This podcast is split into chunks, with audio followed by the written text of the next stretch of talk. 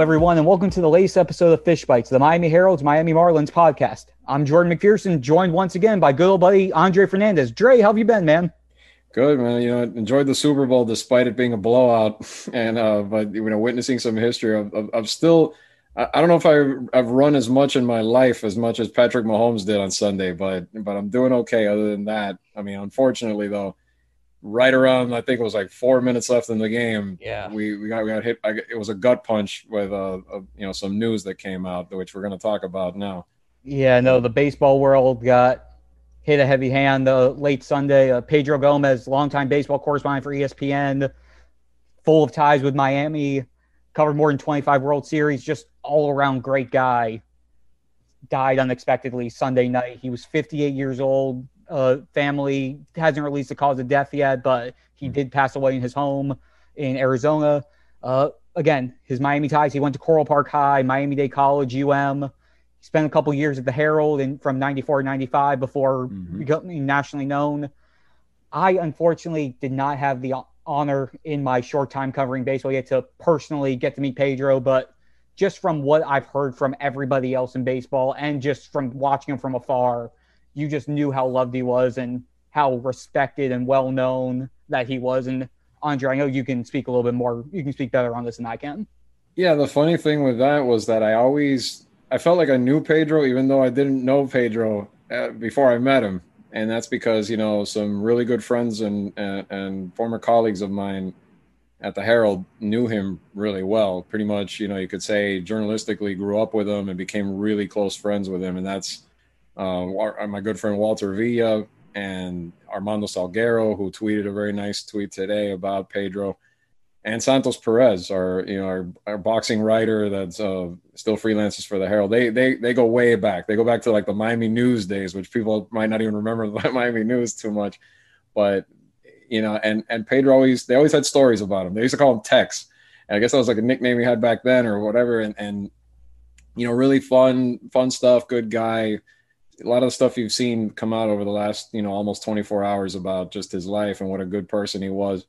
And then i got to meet him which i felt lucky to do that you know at marlins park. And again me you know just kind of just you know starting out as clark spencer's backup real you know treated me like if it was anybody else real down to earth real helpful like you know he told me like anything you need you know here you go like let me know this type of thing. And we we hit it off immediately. And then i was like okay now I see why he's such good friends with these guys, why I call, consider close friends too.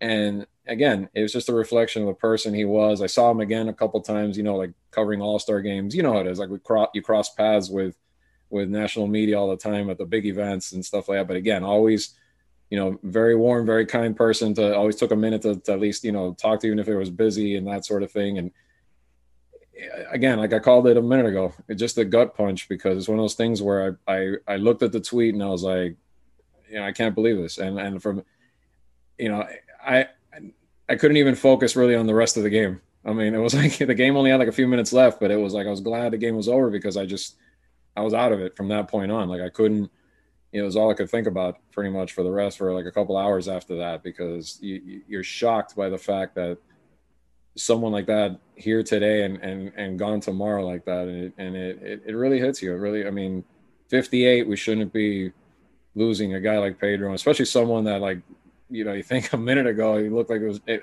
it seemed like he probably was just fine and then this happens. It's just it's devastating. It really is and it's devastating to the to to the sport to the, the writing community. I'm not even just saying only baseball just the sports writing community in general.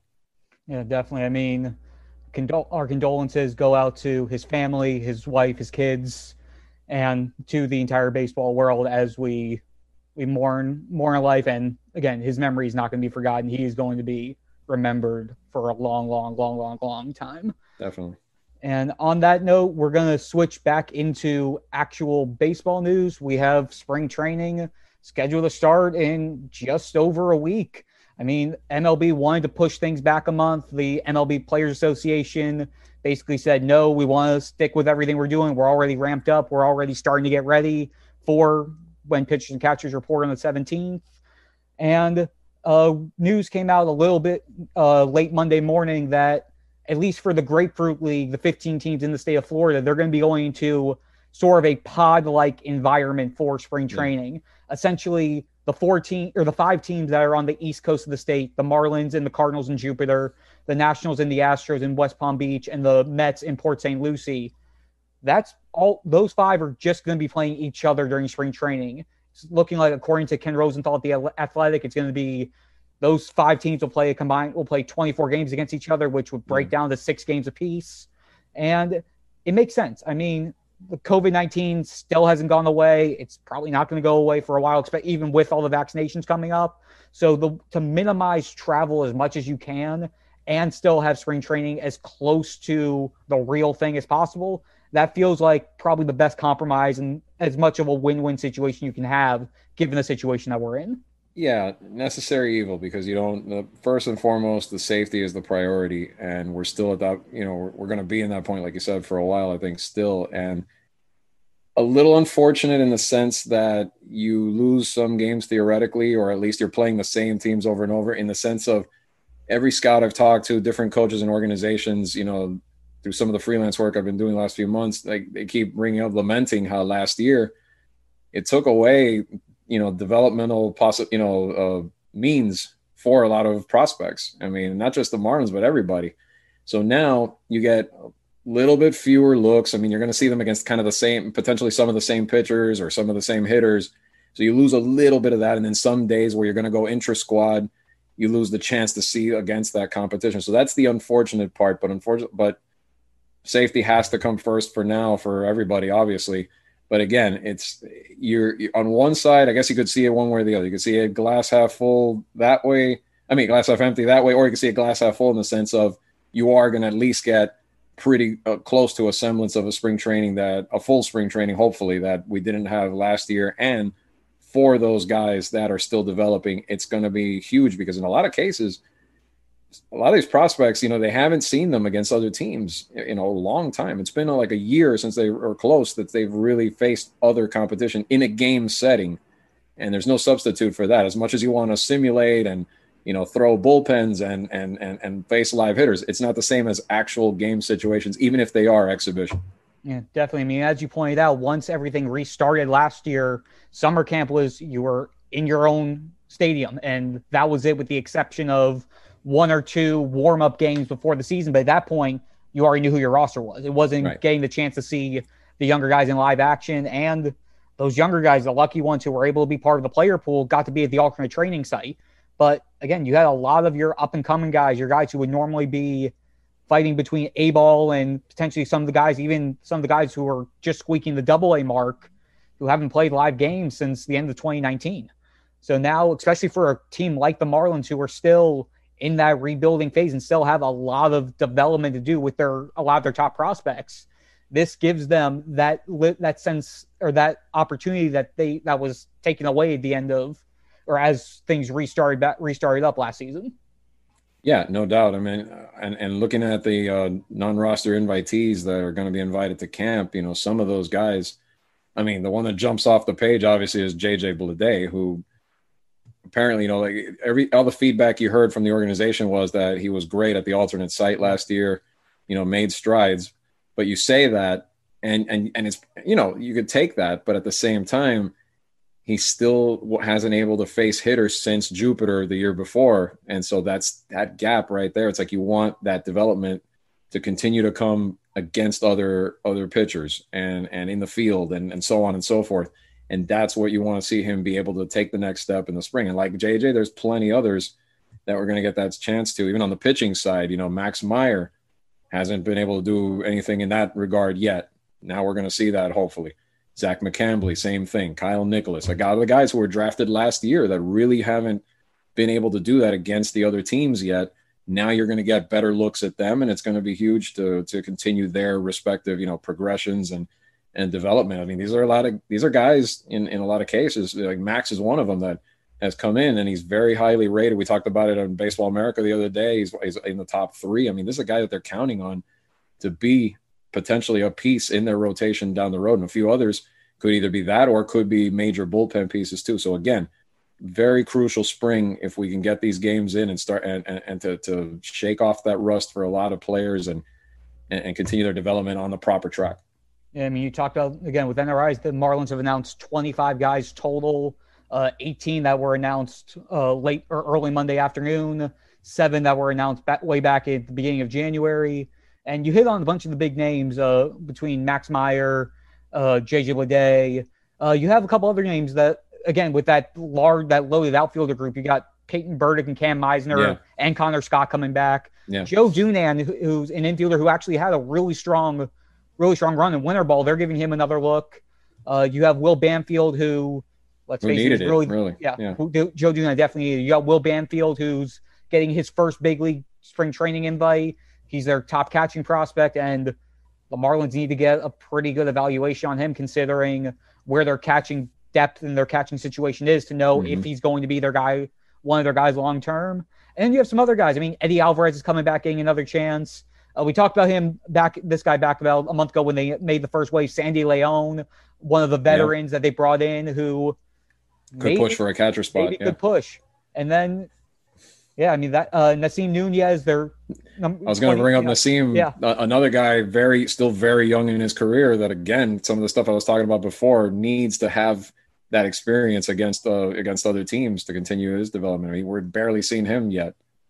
Yeah, so I mean, so we have a lot of young guys that will be exciting to watch. How long they'll actually remain as part of big league camp once it starts up is to be determined, as always. But it at least gives us, again, it gives us some a sign of the old times, something that we've been longing for since March of since March of 2020. Which wow, it's it's hard to believe that it's only been a year since all this happened. Yeah, I was uh, uh, talking to a coach recently that was like thinks it's been three years. Like he can't even remember how what the games looked like before. It feels you know, that like- way. and I don't blame him.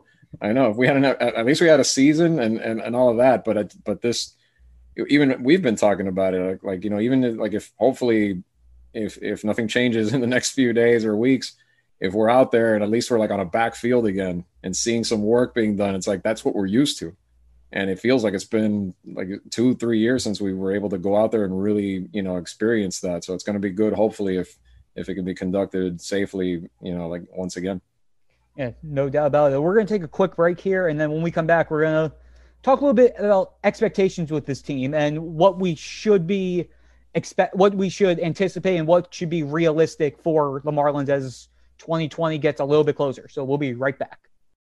All right, thanks for staying with us, everyone. Uh, Andre, this is a question we've talked about this many times over the last month or so, especially as we see the NL East continuing to just beef up. I mean, the latest move, Marcell Ozuna is back with the Braves. And we had the little bit of the gasp moment when it looked like Bauer might, Trevor Bauer might actually go to the Mets. He went to the Dodgers. So the Marlins can have a tiny bit of a sigh of relief on that one. But still, as we get closer to spring training and then ultimately the 2021 season, Marlins coming off their playoff push. They're coming off the run. They're, they have op- a lot of internal optimism. But in the same vein, with how stacked the NL East is next is looking, at least at the very least on paper, going into the Mhm. season, what would be realistic targets that you would try to think about for the Marlins this season? Obviously, all the players and the man and management and Don Mattingly are going to say we made the playoffs. Our goal is going to make be the playoffs, but there's a lot that's going to have to go into it for the Marlins to be contenders for making the playoffs this year.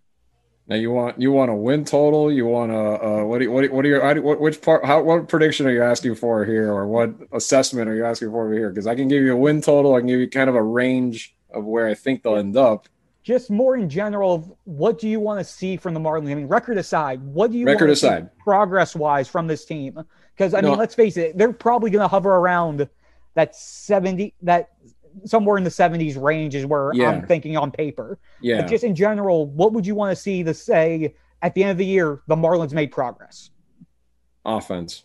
And that to me, bottom line, because I know a lot of these guys can pitch and I think are gonna pitch. But you look at the horses that they've ha- that they have in this division now more than ever. Mm-hmm. You need to have a semblance of a of a lineup that can consistently compete and not, not just compete like be scrappy and get a win here. No, no, no, no. Like legitimately be able to compete or at least show signs that they're on their way to that this season. And that's going to be hard. That's a hard ask because you look at the rotations that Atlanta has, that the Mets have put together. And I know you're saying about Bauer, but they're going to face him when they play LA as well, Yes, they are. even out of the division. So, I mean, the National League overall is stacked with pitchers. Look at what the Padres did with their rotation, you know, but primarily within the East, Washington still has their veterans, of, of course. Philly, not to be taken lightly as well as far as their arms. So, I mean, it's can this team play the style they did last season, but even hit more, really, because, you know, we've talked about guys like Corey Dickerson that didn't hit as well as they could have. Can he bounce back and be better? Can Marte be clutch again throughout the through an extended season for them? You know, the can Alfaro's back come along because you know obviously we've seen the strikeout issues there, but they're still hopeful that, that he can turn this around.